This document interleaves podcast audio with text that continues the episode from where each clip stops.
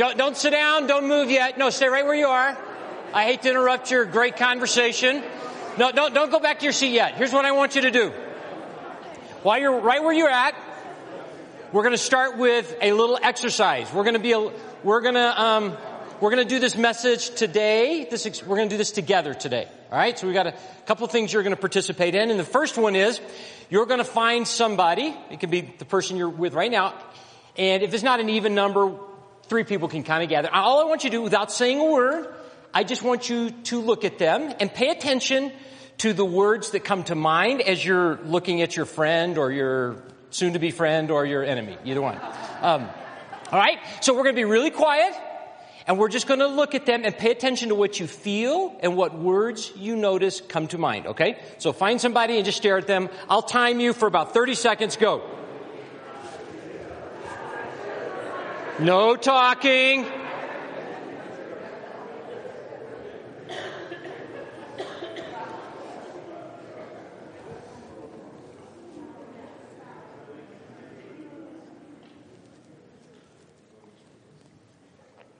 I know it's hard. Keep looking at them. Keep looking.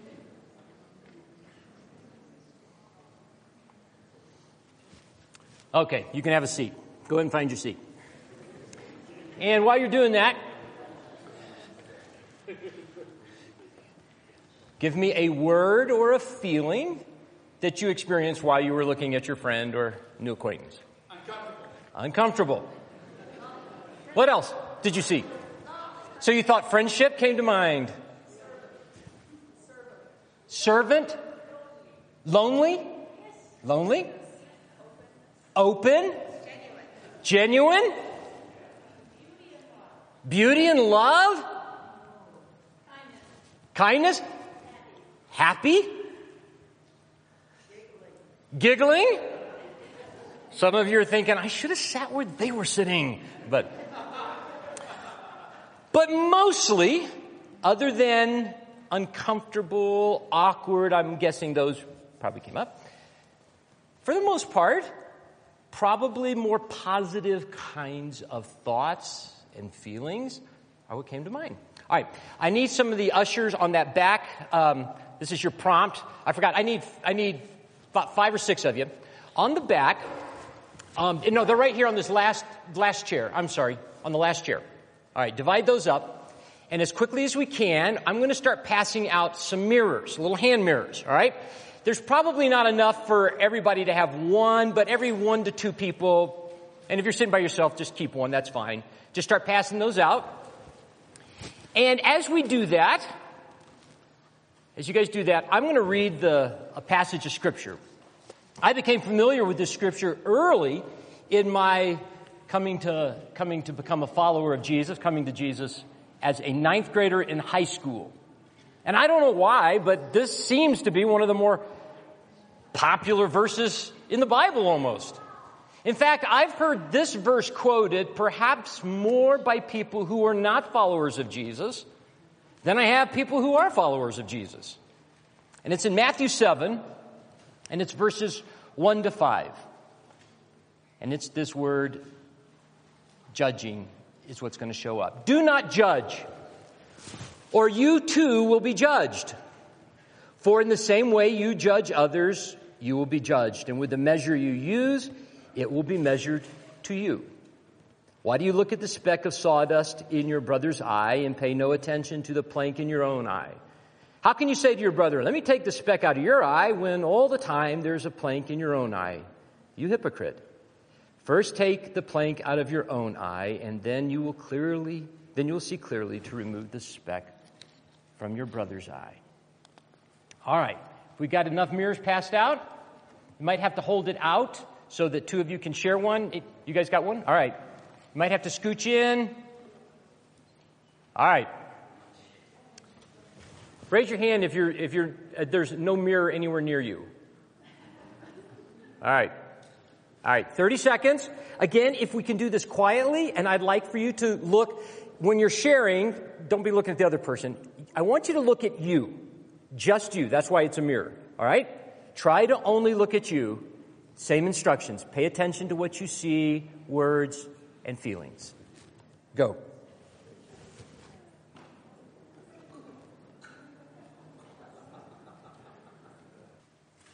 Even those of you who perhaps didn't have a mirror, you can play along at this part.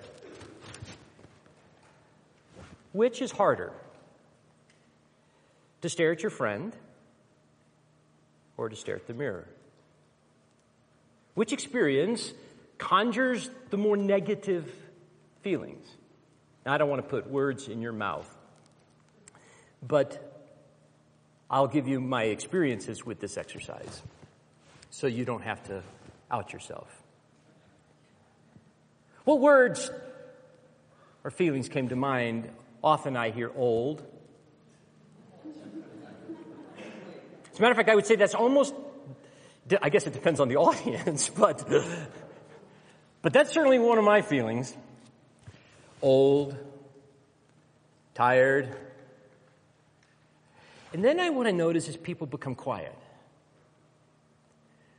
because it's too hard to say out loud sometimes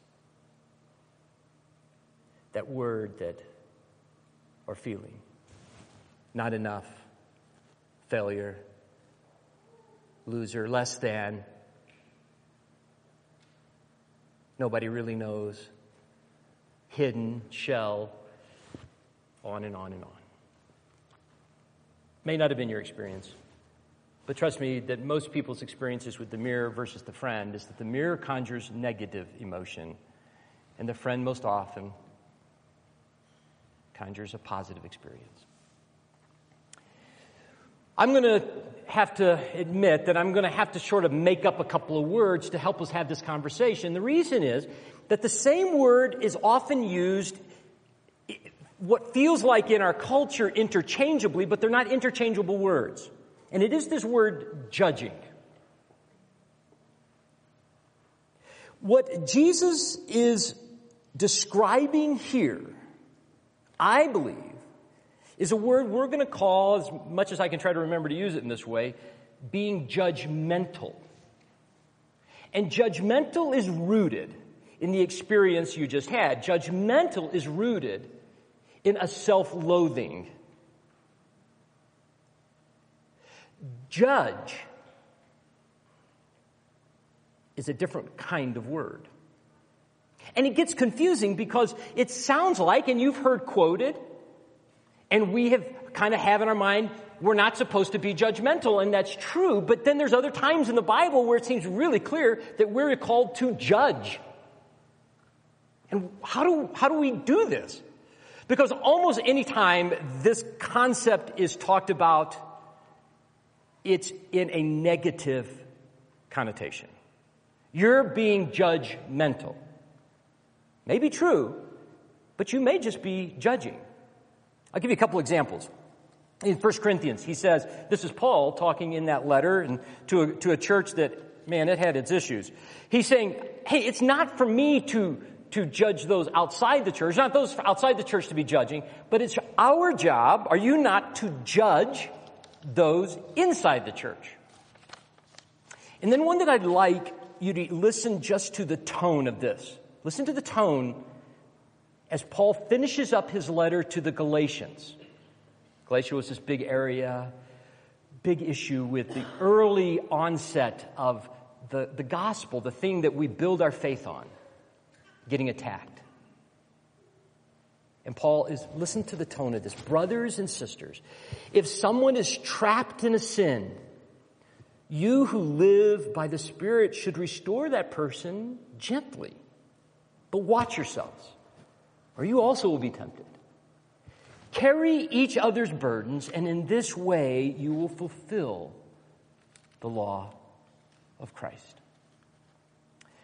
So I'm going to I'm going to help us try to begin to have a conversation about judging versus judgmentalism. Those of you that were here last week, I've called this Peacemaking 101.5.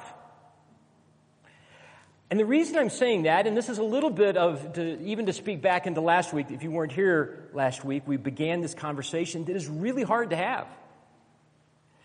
And the reason I'm using such a low bar is I'm telling you, I don't know that much about this stuff. I'm telling you that it's, it's not an easy concept, peacemaking. And I'm telling you that I, I feel like I've entered into this conversation only in the last eight months. I'm no expert. I'm, I'm giving you my, my real time experience with trying to learn about peacemaking. And in that journey, I've discovered in my own heart that this is one of the issues that's coming up. How do I discern when I'm being judgmental versus this good thing? You see, often in the Bible, judging is what leads to life. That's one of the ways you can begin to distinguish them. Judged people. So judgmentalism is bad, judge is good. Let's just make it binary and easy in that sense. Judgmentalism is bad, but judging is good. Judging, as we kind of heard in that Galatians passage, leads to community, leads to connection. Judging, saying what we believe to be true, leads to life. Judgment, judging, is on the table and is in the light. It, it, it's exposed. It's not a hidden agenda. Often judging is dealing directly with an individual in a conversation. Judgmentalism is almost always never with the person you're talking about. It's almost always talking to somebody else about somebody. These are just little hints. I'm not saying it, this is not a perfect system. It doesn't always work this way. But most often, judgmentalism is rooted in gossip and assumptions. I love how, in the Galatians passage I read, he says, in gentleness. See, judging understands that there's maybe a lot going on that I don't know about. What else might be happening? In, in judging, in, in trying to together find truth in life, we ask those kinds of questions. What else might be happening? For instance, is there an issue with mental flu? Now, that's not a word you're familiar with. It's because I made that up. And the reason is, is I've got my own little agenda. Side note, I've got my own little agenda about mental illness. Mental illness is real, and I believe every human being suffers from mental illness. In other words, I believe that your body is physically decaying.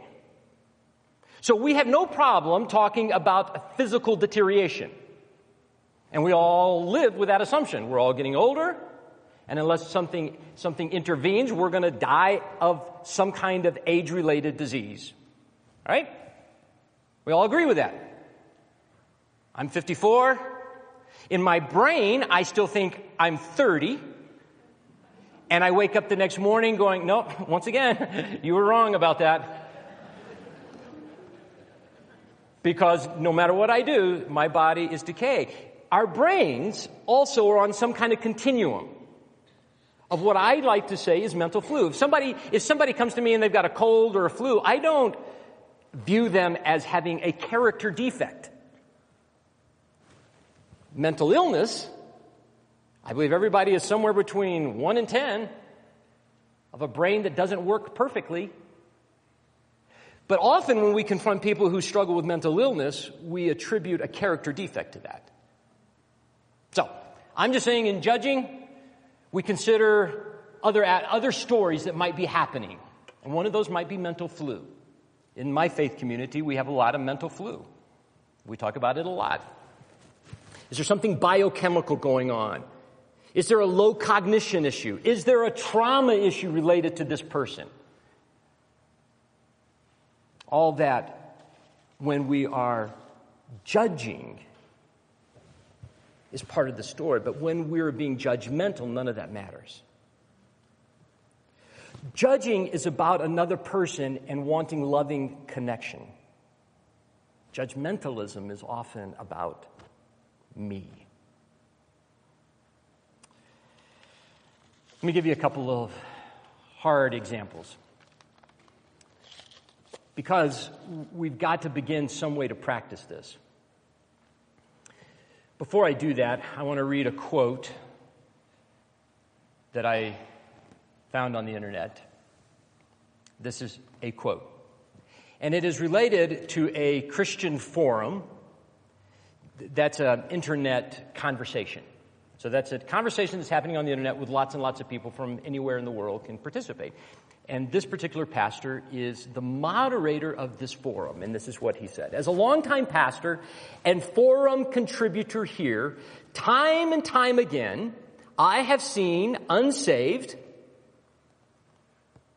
scum waltz in here and tell us Jesus said we shouldn't judge others. I find the irony of this almost unbelievable. It's almost unbelievable. Time and time again, I have seen unsaved, that might be a true judgment. The person may describe themselves as that way. That doesn't have to be necessarily judgmental. Often it is, but maybe it's not. Maybe somebody goes, yeah, I'm an atheist or whatever. I have seen unsaved scum. Judgmental. Pretty sure, pretty clear on that one. Waltz in here and tell us Jesus said we shouldn't judge others. All right. Let me give you a couple of possible practice tests, and then we're going to practice together. All right? First one. I'm going to talk about gluttony for a second. Now, I'm not, I don't know everybody in this room, but let's, I'm going to make an assumption. I'm going to make an assumption that we would all perhaps agree that the scriptures would say that gluttony is a bad idea. Now, I'm, I'm also kind of toying with how we talk about what we usually use this catchphrase called sin for, which is fine. But we've got to be clear when we're using that term how we're using it. I'm often helping people understand that sin is really more about me doing something destructive to myself, even though I, have, I kind of know that it's not a good idea, but I have this impulse that in this moment, it's going to help me really live. It never works out. But sin has something to do with me being sort of self destructive, but believing it's going to make me feel more alive. There's other definitions. But let's take gluttony. And the reason I pick gluttony is because it is an issue in my life and has been a part of my story for a long time. My father died of morbid obesity. He had lots of addiction issues. One of those happened to be food. He died young. The whole time I knew him as a child and even into my early adulthood when he died, he was well over 400 pounds, and I'm sure he exceeded that even at times. The reason I bring up gluttony is we all agree it's wrong, let's say, and that, and I'm, by wrong, it's not that it's, it's self-destructive. It's just not a good idea. The problem is how do we know if somebody is a glutton? And most often we think we know because of how they look. As the example I just gave with my dad. That seems to be the story of God. But can skinny people be gluttons? Well, of course they can. In fact, I had a conversation with my doctor about this because you see, my metabolism is pretty shot. One of the reasons it's shot is because for the last 40 years, I have had pretty dramatic weight swings. So up 50, down 50. In the last three years, I lost 70 pounds. What's different about me than maybe lots of people is you don't notice it with me as much. I mean, you would notice I might be, you might think I had gained 15 pounds when in fact I had gained about 40 pounds. So I was talking to my doctor about this. And he said, Carl, Carl, weight, you've got to get weight and calorie consumption divided. He goes, I'll tell you this right now. I've had patients, I've had a 600 pound patient who was down to under a thousand calories a day and could lose no weight. So here's a 600 pound person walking into our world, and my assumption is they're being viewed as a glutton and they're eating less than a thousand calories a day. Now, I've got a small group of friends that know that I am at risk for diabetes and that I also have a food um, sort of drug issue. That when I'm sad, lonely, when I'm hurting, I tend to use that. So they have permission to say, hey, Carl, I saw you with, you know, we, we had coffee this morning and you, you already, you looked like you were drinking a, a large chocolate shake, and then I saw you at four and there was another chocolate shake, and um, I'm just wondering, are you okay? It's a different conversation. Because, see, they care about me. Judgmental is when they would go talk to their friend about, hey, did you notice Carl? He's eating a lot of chocolate shakes. Has no discipline. Weak, weak, weak character. All right. How do you know if somebody's being a glutton? You almost have to ask them. Who wants to be in that conversation? like, who's going to volunteer for that? Right? But have you ever had the conversation about somebody's eating, but not to that person? One more greed.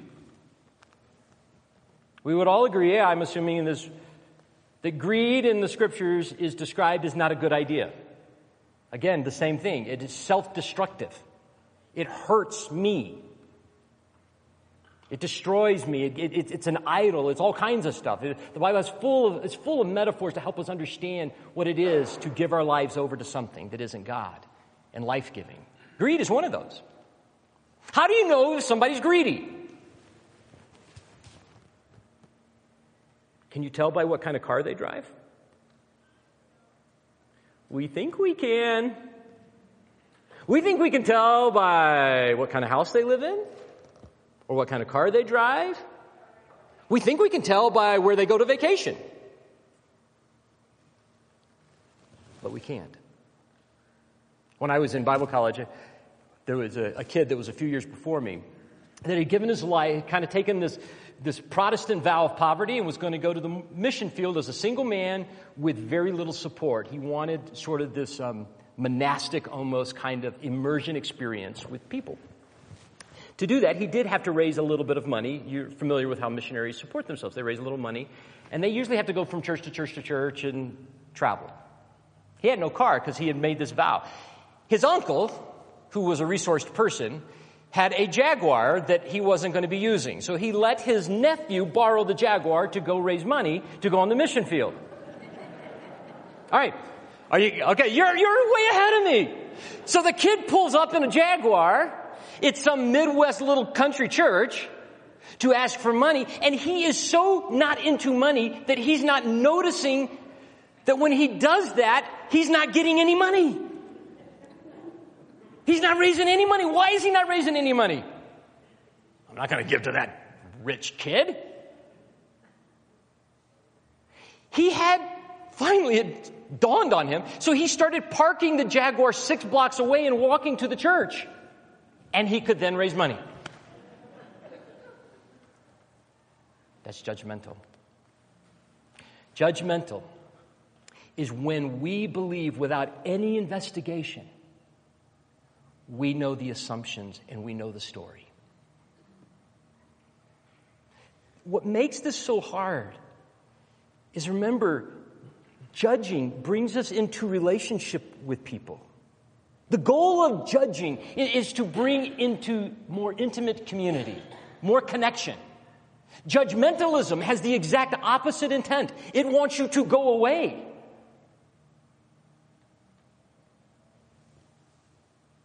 You can see how this relates to peacemaking.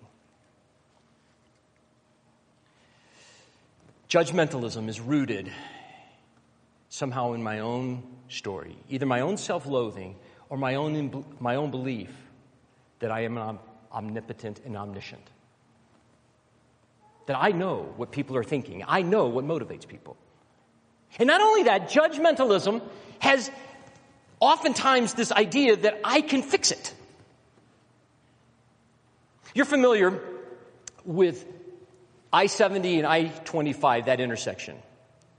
If you've lived in Denver as long as I have, that's a perpetual construction zone, right? There's never, I, I don't know that I can remember ever a time where I've been able to exit off of I-25 onto I-70 and not been stuck in a line. I have no idea what this is about. That's a, I'll be judgmental later about the government, but all I know, this is judging. That always happens to me. And you're in this and you're barely moving. And, I'm there, and I am in that moment with my wife. And I'm just barely, you know, moving along and I see the long line. On my right is a very wide emergency lane. And as I look into my mirror, I see a big truck zooming down the emergency lane. That's wrong. You can't do that. And so, because God had appointed me that day to be the caretaker of the proper way to drive, I simply moved over into the emergency lane and kept pace with all the cars. Big truck, lights blinking, horn honking, but I'm secure in Jesus. I don't need his approval. My wife, who is lying on the floorboard, is begging me to please move over. No, honey. I know what's right. And I know what's wrong. That's wrong. I don't remember exactly, but maybe about six weeks later, I'm trying to get my son to the airport, and it's a pretty critical flight he needs to make. And I had not anticipated the traffic jam at the intersection of I 25 and I 70. And God knows my good heart, and that my only option is to get into the emergency lane and bypass all those losers who do not know about grace.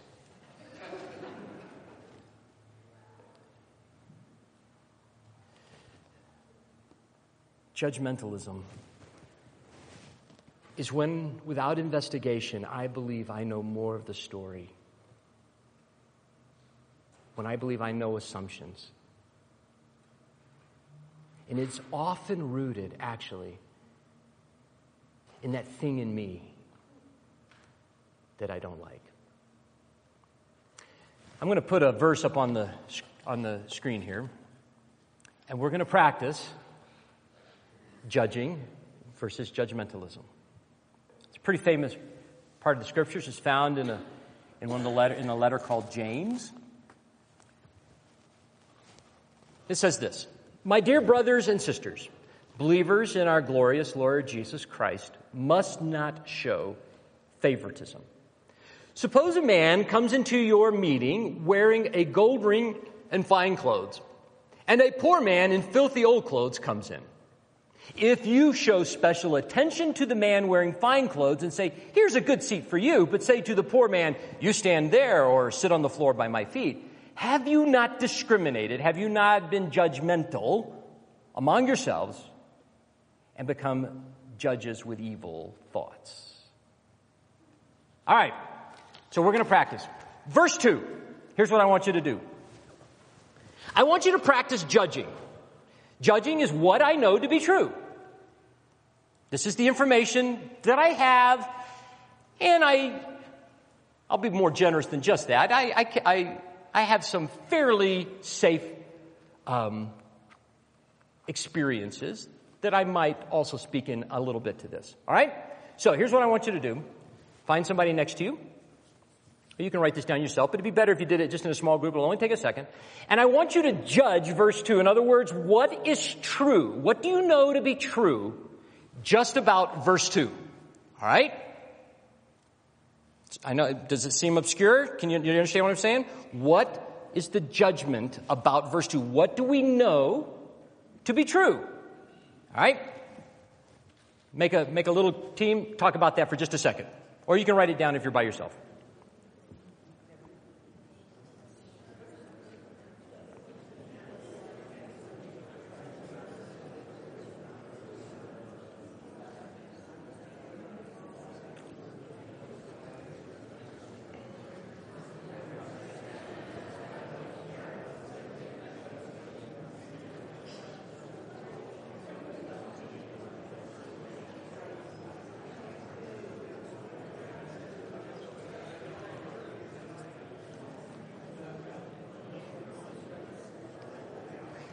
Okay. All right, what did you see? What do you, what do you, what, what's true? Anybody?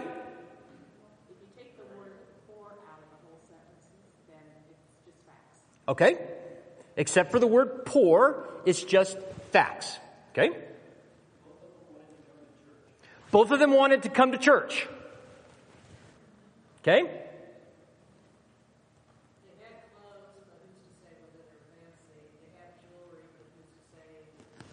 Yep. Okay? Nothing stated about their knowledge. Is that what you said? Yep. Mm-hmm. Nothing about their character. We know nothing about character.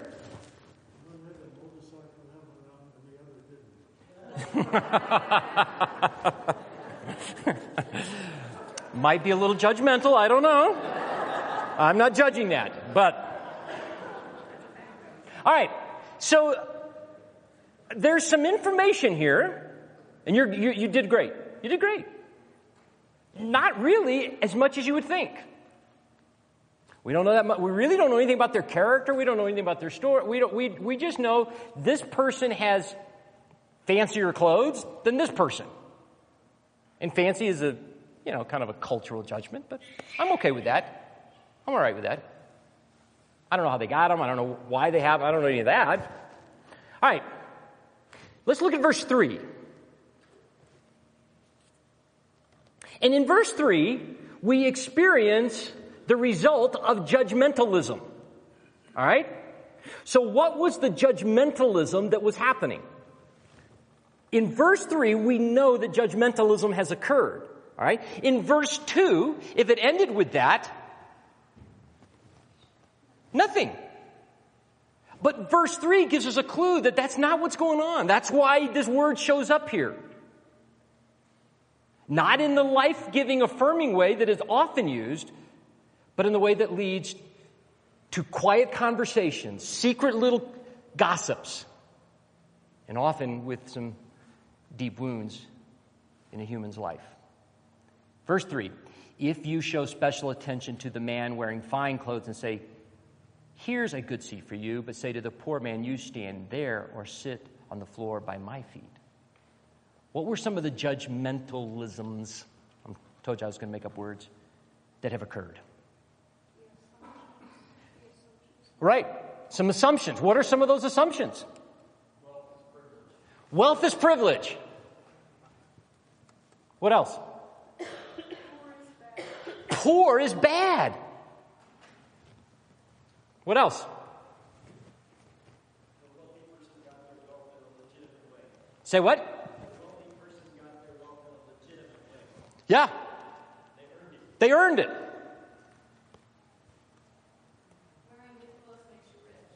Wearing good clothes makes you rich. Poor person does not deserve the same treatment.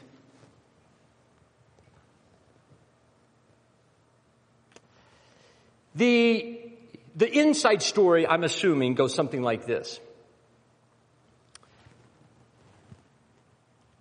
This person seems, could be wrong, of course, but they seem resourced. This person seems to be unresourced. I like to be with resourced people if I'm part of this story. I prefer resource people. Why do I prefer resource people to unresourced people? Because resource people can do something for me that a unre- non-resourced person can't. So the story, if it were, if it were set in today's might be, hey, if this guy has a good experience at church, he might stick around. And if he sticks around, we might be able to make our budget this year. This guy is never going to help us make the budget. It's not that we don't want him there at all. Look how benevolent we are to offer him a seat at the back. And what we're saying is that the resource person is better than the unresourced person. And so we become judges with evil motives. Our assumptions are about us. And remember, one of the ways you know is because you're not going to want to be having this conversation out loud. Two people walk in. Nobody in church is going to go, wow, you look rich. You look poor. Would you help us kind of over time make our budget? Come, this is a really nice seat. This is one of our best seats right here. We want you to sit here because we want you to stay. Well, because we want your money. We're not going to have that conversation out loud.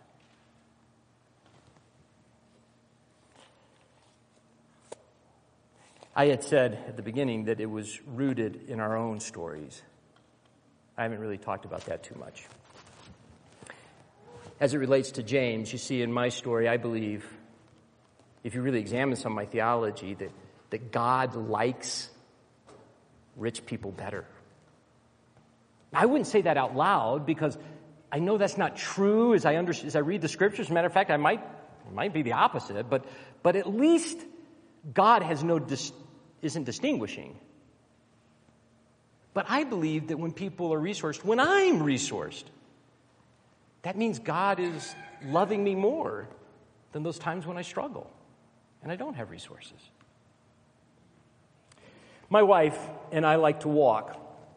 We, we like to go on long walks. We, we try to walk quite a bit.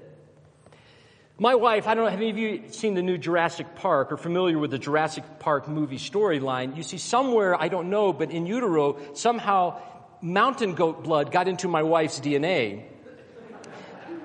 Because my wife and I can, I can keep track, I can keep pace with my wife until we hit a hill. And I'm telling you, I've never seen somebody who can take a hill faster than my wife. She's very athletic, and she just has this gear that other human beings don't have. I don't know how she does this. And so she'll often say to me, as we're on these long walks, but we come to a hill, she'll go, hey honey, I'm just wanting to get a little more, you know, I, just want to get a little more kind of push, and I like to challenge myself. How, would you be okay if I just, if I kind of go on up to the hill and then I'll slow down and wait for you? Now, but I, I, of course, out loud say, well, of course, sweetheart, that, that would be fine. And in my heart, I think, she's so competitive. so a couple of weeks ago, we were on one of these walks. And she, uh, that story, we came to a big hill in our neighborhood. She said, hey, I'm going to kind of scooch on up there. I said, that's fine.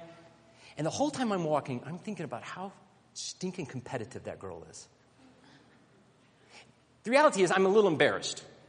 I'm a little embarrassed that I can't keep up on the hills with her. That's part of the story. And so I get, up, so I'm, I'm having this thing go all through my head, and I get at the top of the hill, and we're walking, and she goes, Are you okay? And I say, because I'm a truth teller, I'm fine. and we go a little longer, and she goes, Honey, I don't, it doesn't feel like you're fine. I'm not trying. And I said, You know what it is? You're competitive. Interesting part. The beginning of this walk, I had shared with her what I was going to be talking about here at Bergen Park this week. About the difference between judging and judgmentalism. And my sweet, lovely wife says, Wow, that feels really judgmental. At which time I flipped her off. But anyhow, I, um, I, I because now, honestly, when she said that to me, I was so pissed. Like, how can you be, you're just being judgmental by telling me I'm being judgmental. And then as we're walking, I start thinking, one person alone in reality cannot be competitive. It would always take at least two people to be competitive. Who's really the competitive one? Who's the one that really wants to be the one in charge? Who's the one who believes getting to the hill first is what matters? Not my wife. Me. Me.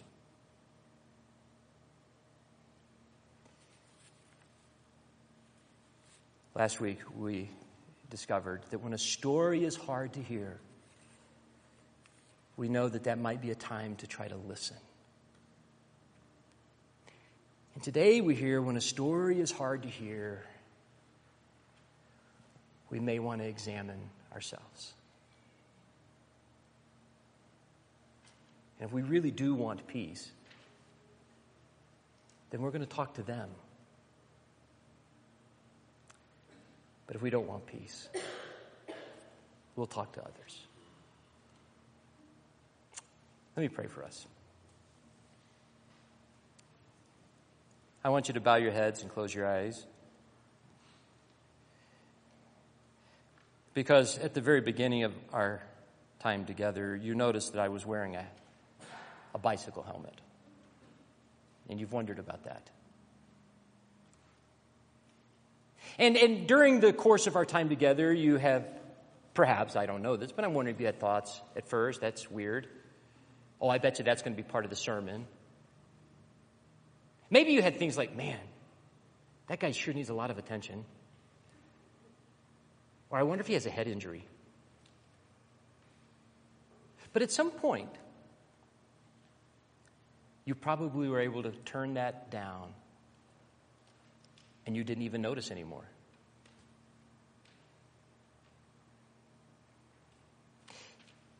It's, it's hard, but it's not impossible to begin to turn off the story about our assumptions and what's going on and just accept something for what it is. Carl's wearing a hat or a bicycle helmet. People don't usually do that at church. That's about all you knew. I'm not saying it was easy. But you see how you got over it? What if we were able to do that with the people in our lives? So, Lord, help us. The world's never going to be the way we want it, but we can be part of you redeeming it.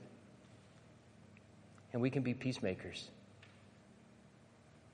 We can be people who learn to not be judgmental but to judge, to say what we know to be true, to judge clearly. You love everyone. You give grace to all. You are generous. You call us beloved. Help us make those judgments. Amen.